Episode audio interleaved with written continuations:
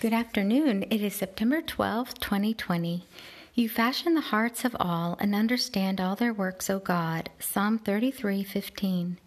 Death and destruction lie open before you, Lord. How much more do human hearts? Proverbs 15:11.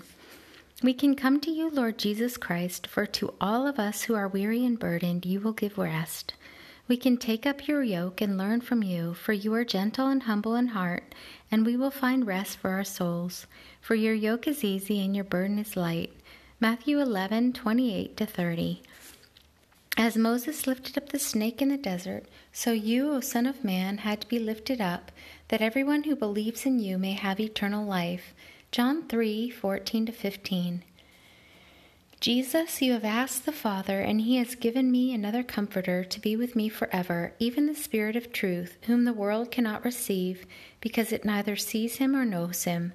But I know him, for he lives in me. John 14, 16 to 17. I am not in the flesh, but in the Spirit, since your Spirit, O God, lives in me.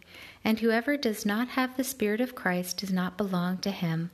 Romans 8, 9. I will not show partiality in judgment.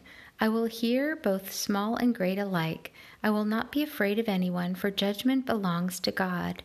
Deuteronomy 1:17. I do not want even a hint of immorality or any impurity or greed in my life, as these are improper for a saint. Nor will I give myself over to obscenity, foolish, foolish talk, or coarse joking which are not fitting, but rather I will give myself to thanksgiving. Ephesians 5 3 4. As we have opportunity, we should do good to all people, especially to those who belong to the family of faith.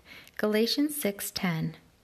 You, O God, are not unjust so that you forget our work and the love we have shown for your name when we have ministered and continue to minister to your saints. Hebrews 6:10. Walk with a king today and be a blessing.